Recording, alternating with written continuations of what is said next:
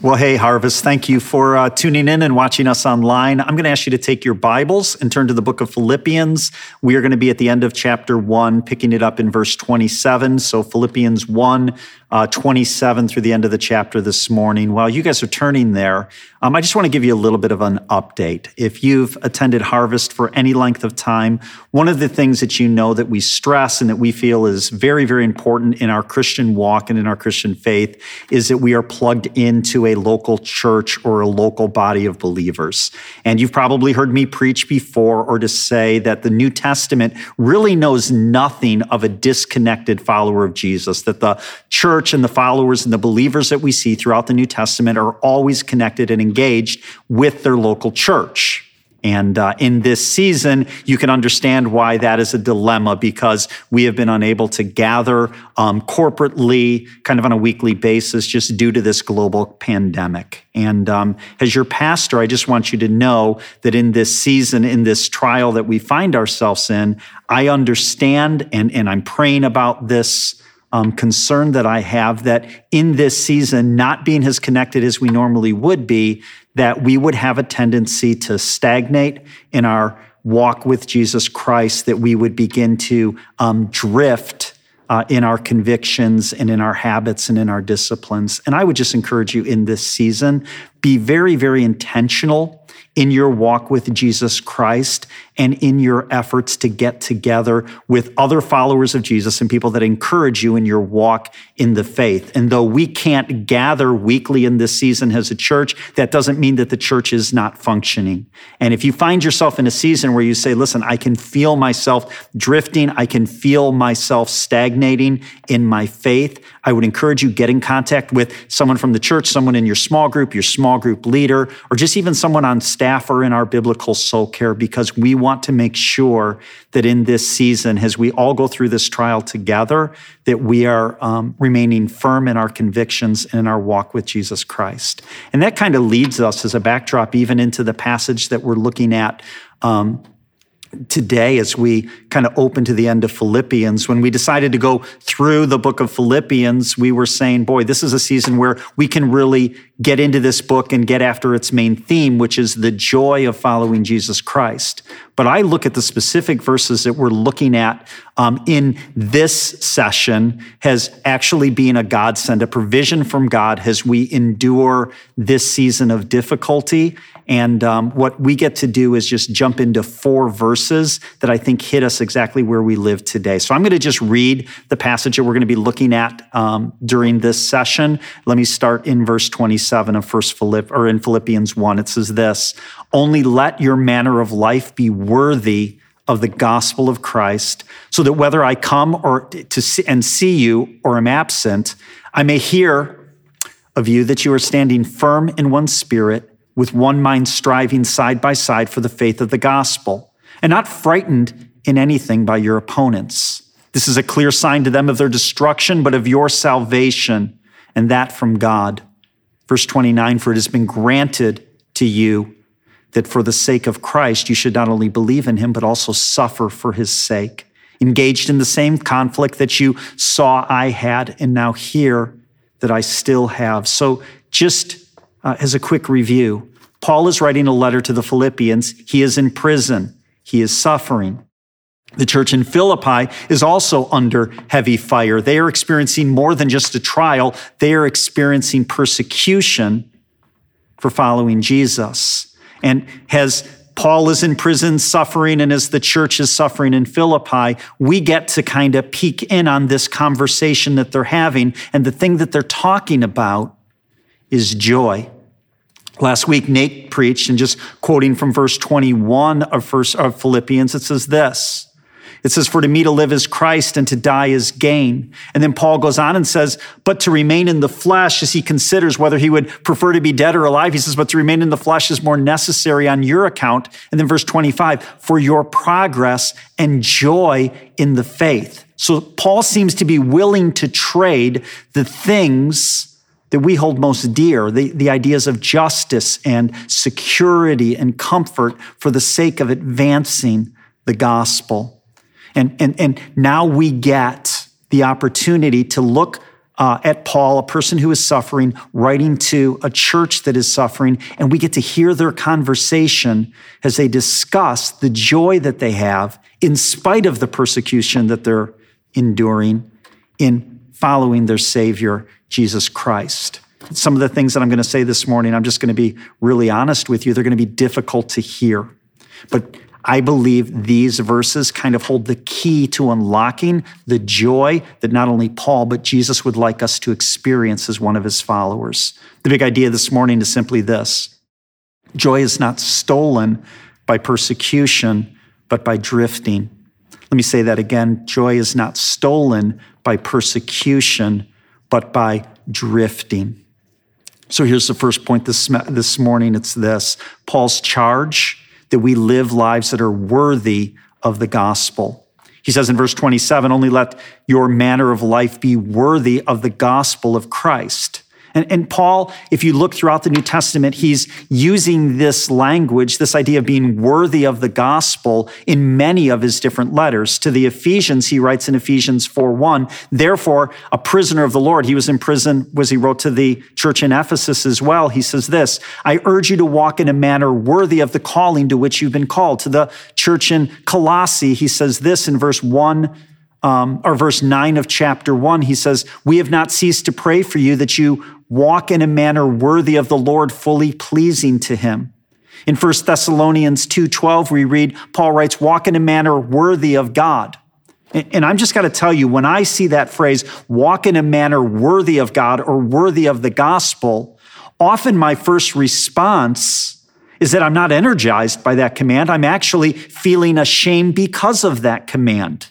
Like how in the world can any of any of us walk worthy of the gospel or the good news or the salvation that we have through Jesus Christ. I thought the whole point of the gospel was to show us that there was no way that we could be worthy to earn our own salvation, that we were completely unable to be worthy of our own salvation.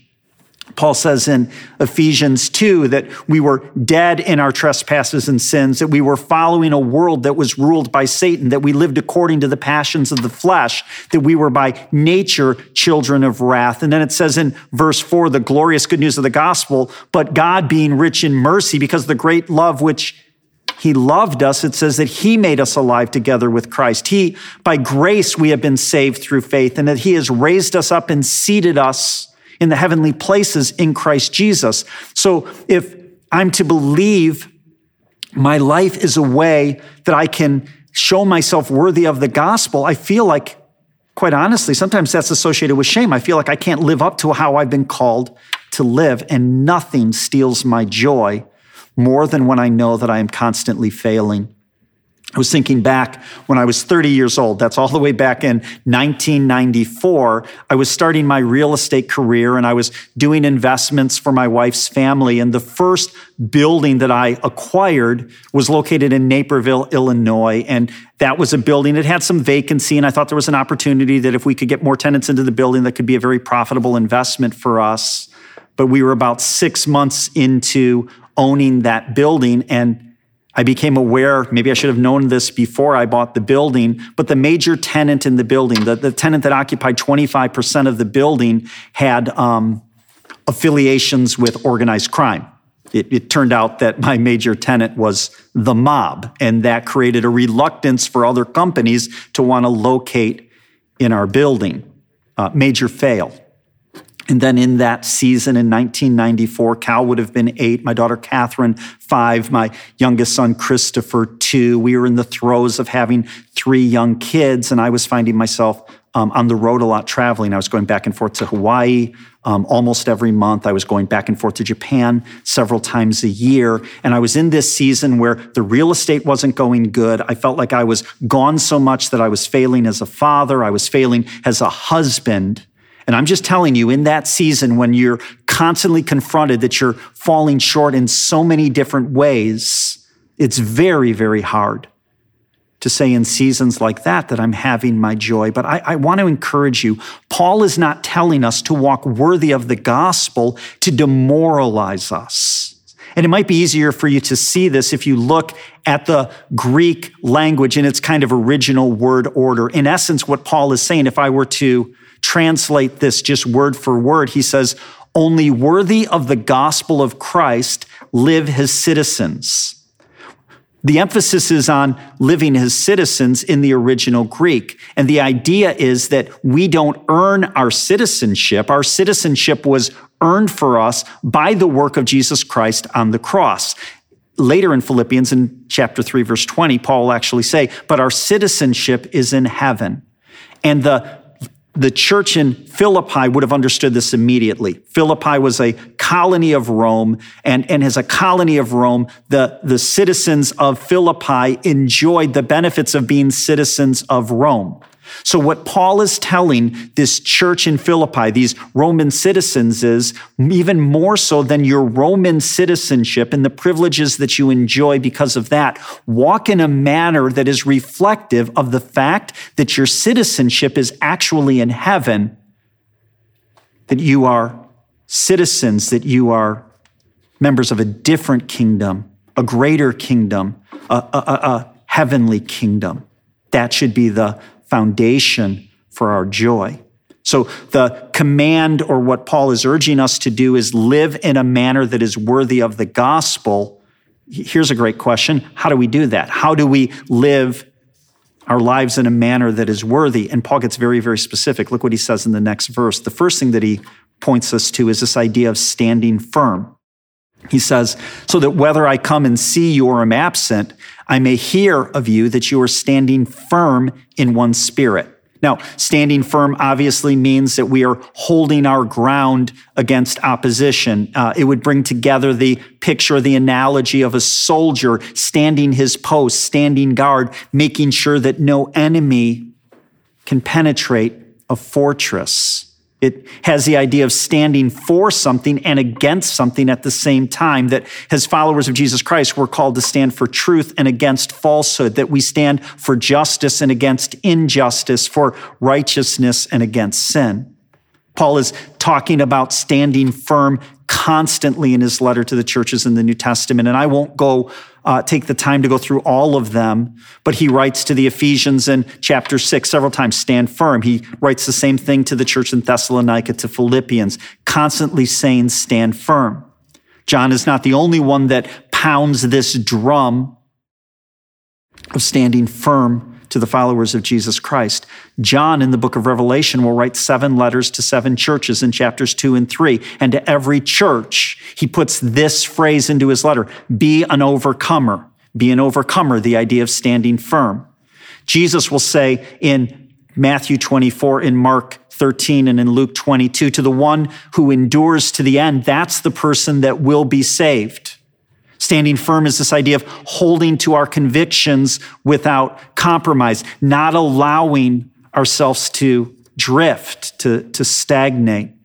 It involves action. It's not just a philosophical conviction. And the choice to stand firm is rooted in the gospel and what Jesus Christ has accomplished in our lives. And one of the rewards that we have when we choose to stand firm, to follow uh, Paul's command here, is we experience joy the joy that we honored our convictions, the joy that we held firm the life lived without regrets. So he begins and says, a, a, a, life that is lived in a manner that is worthy of the gospel is a life where we stand firm. The second thing we see is this that we strive forward.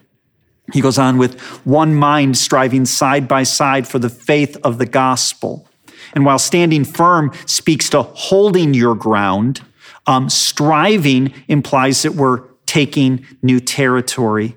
I'm going to butcher the Greek language for you here, but that word striving is actually a compound Greek word. It's two words smashed together. It is soon athleo. And that word soon is with, and athleo is where we get our word athletics. So the picture is that you're going to strive forward like an athlete for the sake of the gospel if you're willing to walk in a manner worthy of the gospel.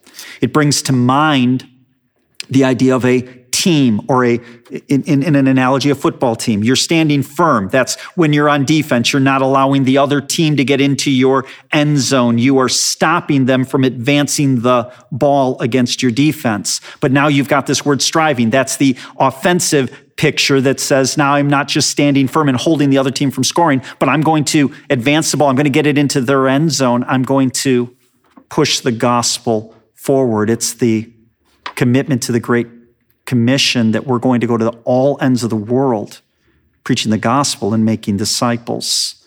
Living as citizens that are worthy of the gospel of Jesus Christ involves standing firm. It also involves striving to advance the gospel. And then we see a third point that Paul makes in verse 28 this idea of being fearless as followers of Jesus Christ. He says, and don't be frightened by anything in your opponents. That, that word frightened there is a kind of a rare Greek word. This is actually the only place that that word is used in the New Testament. And that word uh, frightened there, the King James translates it terrified.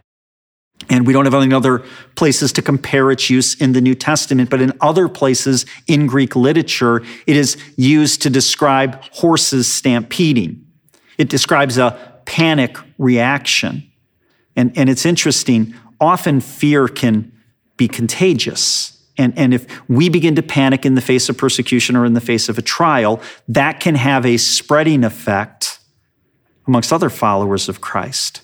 But, but here's the good news. Not only does fear sometimes become contagious, but so can faith. Faith can be contagious, which is why Paul's going to write in just a couple chapters in chapter four of Philippians. You're going to hear him say, Don't be terrified or don't be anxious about anything, but in everything by prayer and supplication with thanksgiving. There it is with joy. Let your requests be made known to God, and the peace of God, which surpasses all understanding, will guard your hearts and your minds in Christ Jesus. So, Paul is reminding the believers that in the face of persecution, if you're going to maintain your joy, don't panic, keep your head. Remember that you are a citizen of heaven, that God is in control. Don't be intimidated. And then he goes on to say this he says, This is a clear sign to them that would be your opposition or your opponents. This is a clear sign to them of their destruction, but of your salvation and that from God. So Paul is implying that as a follower of Jesus Christ who's living a life that is worthy of the gospel, uh, it's assumed that there's going to be opposition, that there's going to be opponents. Paul had experienced this from the very beginning of planting the church in Philippi. They, they, they went to war with the believers. They threw him into prison. Paul's currently in prison. And the Philippian followers, as Paul writes this letter, they're under duress, they're under persecution. They're under persecution from those in their community who are um, upset with the Christians for not identifying as Roman citizens, but as citizens of heaven. They are under persecution by others who believe that by them choosing to live a life that is honoring to God, they are making them more aware of their sinfulness and their paganness.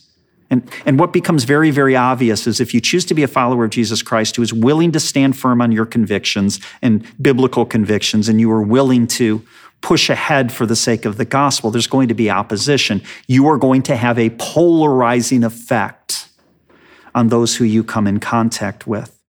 Paul will explain this to the Corinthian believers in 2 Corinthians 2. He says this We are the aroma of Christ to God among those who are being saved and among those who are perishing. To one, a fragrance from death to death, and to the other, a fragrance of life to life. Paul is saying, in essence, wherever we go, we have a polarizing effect. To some, we are the aroma of death. But the good news of the gospel is others we will affect positively. We have the aroma of life. So Paul says if you're going to live a manner worthy of the gospel, you need to stand firm. You need to strive to push the gospel forward, and you need to be fearless. So that's the easy part of the message. Here's where it gets tough. Look at what he says in verse 29. For it has been granted to you that for the sake of Christ, you should not only believe in him, but also suffer for his sake.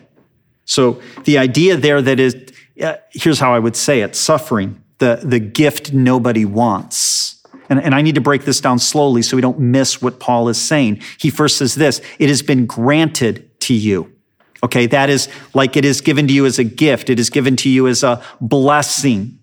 It has been granted to you that for the sake of Christ, you should not only believe in him, believing's inward. It's taking the gospel and internalizing it, making it your convictions, making it your identity, making it your worldview, your, your hope. So believing in him is internal, but then he goes on, but it's not only that you would believe in him, but that you would suffer for his sake. This is where the verse at first glance to me seems to go off the rails. I, there's so many other things I would rather it say. Shouldn't it read that for the sake of Christ, you should not only believe in him, but also be blessed on account of his name? Like if we're going to follow Jesus, shouldn't we be blessed? Shouldn't we not only believe in him, but have a life of relative ease? Shouldn't we not only believe in him, but have kids that are obedient and love you? We should believe in him and also escape the pain of this world's brokenness. But that's not what it says. It says it's been granted to you, it's been given to you for the sake of Christ that you don't just believe in him, but that you suffer for his sake. And if we are honest, we have some really messed up algebraic equations going around in our heads of what it looks like to be a follower of Jesus Christ. See, see, we think the equation reads this it's faith plus obedience equals prosperity or faith plus obedience equals health, or faith plus obedience equals comfort, or faith plus obedience means companionship, that I'll never be alone, or that faith plus obedience just generally means that as followers of Jesus Christ, we're going to get a hall pass on suffering. And we are so far off on this that sometimes when we see someone who is suffering, we sometimes assume that God must be punishing them. The disciples fell into this flawed pattern of thinking. It's recorded for us in John chapter 9. John chapter 9, verse 1 says this It says, As Jesus passed by, he saw a blind man from birth, and his disciples asked him, Rabbi, who sinned? This man or his parents that he was born blind. So the assumption was that his trial, his infirmity, was a result of sin. And it says in verse 3 that Jesus answered, It was not that this man sinned or his parents, but that the works of God may be displayed in him. The idea that the faithful follower of Jesus Christ will live a life free from suffering, that may be a popular concept in the evangelical church today, but it is not a biblical concept. So, so some of you might be asking, so, so David, are you suggesting that God wants his followers to experience suffering? Like, like, could that be true? And here's what I would say I'm not suggesting it because my opinion doesn't matter. It's what the Bible says is true. Paul says to Timothy, his, his protege in 2 Timothy 3:12, he says, Indeed, all who desire to live a godly life in Christ Jesus will be persecuted. Not maybe persecuted, not could be persecuted, but will be persecuted. He writes to the church in uh, Thessalonica in 1 Thessalonians 3, verse 2. Paul sends Timothy back to the church, and the purpose of sending him back to the church was to establish and exhort them in their faith. And then he goes, so that no one be moved by the afflictions that the church there was suffering. And then he says this in verse 3 For you yourselves know that we are destined for this. For when we were with you, we kept telling you beforehand that you were to suffer affliction, just as it has come to pass. And just as you know. See, he's telling them the church, we're destined for this. You shouldn't be surprised.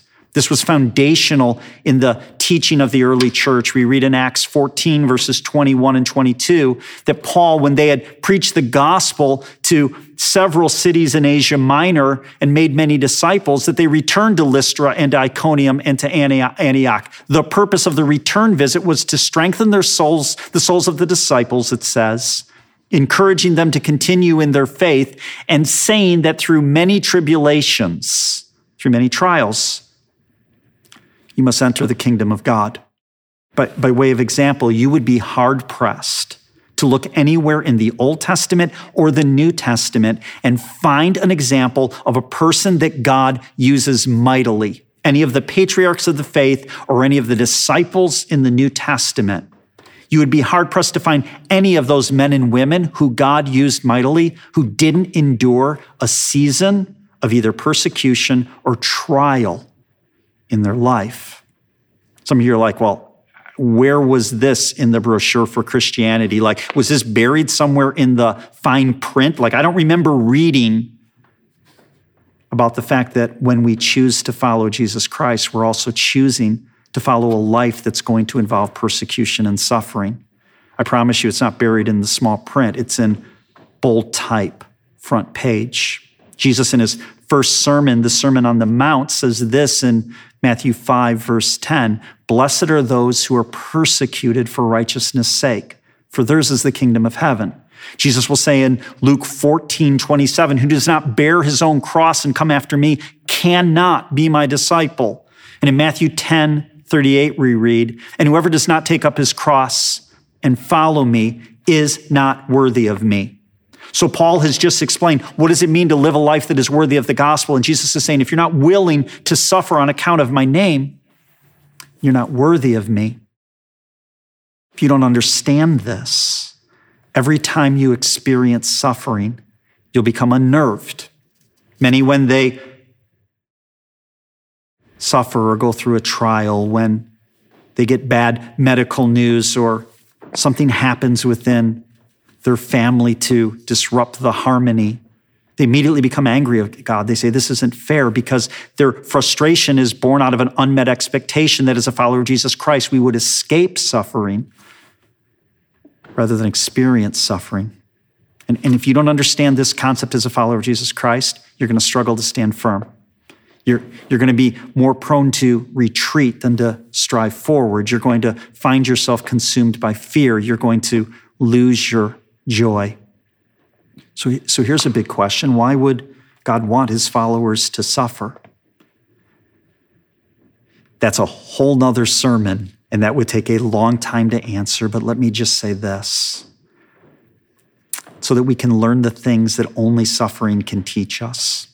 One of the things that suffering teaches us, it exposes us to the awfulness and the brokenness that sin has created in our world. It brings us to our knees and teaches us that we're not in control. It proves to us that God is faithful. It reminds us that He is sufficient and is enough to see us through all the circumstances of life, that He never leaves us or forsakes us. It makes us long and wish for heaven and eternity more when sin will be defeated. And it's that when we suffer, we understand better what Jesus Christ was willing to endure on our behalf.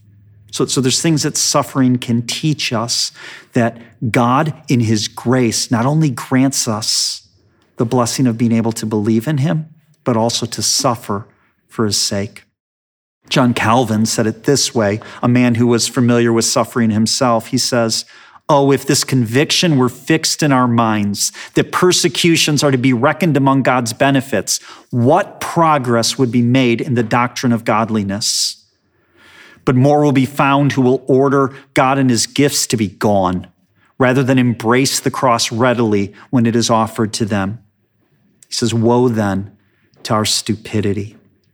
So we're called to live lives that are worthy of the gospel, that we are to stand firm, that we are to strive forward, that we are to be fearless, and that we are to endure suffering and persecution. Let me just close with this. Here's, here's a question Are you engaged in the battle?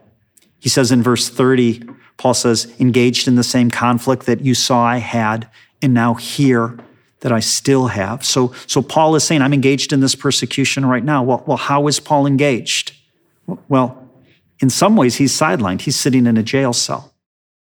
But, but the Paul that we find in his prison cell, chained to his guards, will also be the same Paul who is bragging that the gospel is being proclaimed throughout the prison guard. See, the gospel is still striving forward. He is taking time to pen a letter to the church in Philippi that is also undergoing persecution, and he's saying, Stand firm. God is faithful. You are a citizen of heaven. And he is saying, For me to live is Christ, to die is gain. He is fearless. There is nothing that man can do to Paul to steal his joy. Again, in this season, we need to be reminded the big idea joy is not stolen by persecution, but by drifting. And if I were honest with you going into the 4th of July weekend as I've watched the news unfold, um, just from our governor and with what's going on with this COVID 19, this hasn't been my favorite week. And uh, we were supposed to be getting the announcement this week that we were heading into phase five, which would allow us to meet again as a church, but the news came out much differently um, this past week. We are kind of stalled in phase four. The trial that we have been enduring for four months is going to continue for an additional season. But I'm reminded that though we are experiencing a trial, Paul and the believers in Philippi were, were under intense persecution. They, they were under the threat of death for their commitment to the gospel of Jesus Christ. And we find ourselves in a culture that is quickly shifting, and I'm not looking to sound some alarm, but it is not impossible to see that as followers of Jesus Christ, just like Paul and Timothy warned the church in Thessalonica before the persecution became, they warned them, says, hey, could be coming. We could see scenarios play out that as followers of Jesus Christ, this is going to cost us more than it has in the past. And should that day, if that day were to come, we want to champion the very things that Paul has championed to the church in Philippi. Live your lives in a manner that is worthy of the gospel. Stand firm, strive forward, be fearless, endure persecution, because the gospel, the good news of Jesus Christ, is worth it. Let's pray. Father, I thank you for. Um, a letter and a conversation that took place 2,000 years ago that somehow seems so relevant to what we're experiencing today. And I would just pray in this season, as our church is somewhat scattered, I pray that um, people would be encouraged, that they wouldn't drift, that they wouldn't allow their walk to be stagnant, that they would be intentional in their efforts to follow you.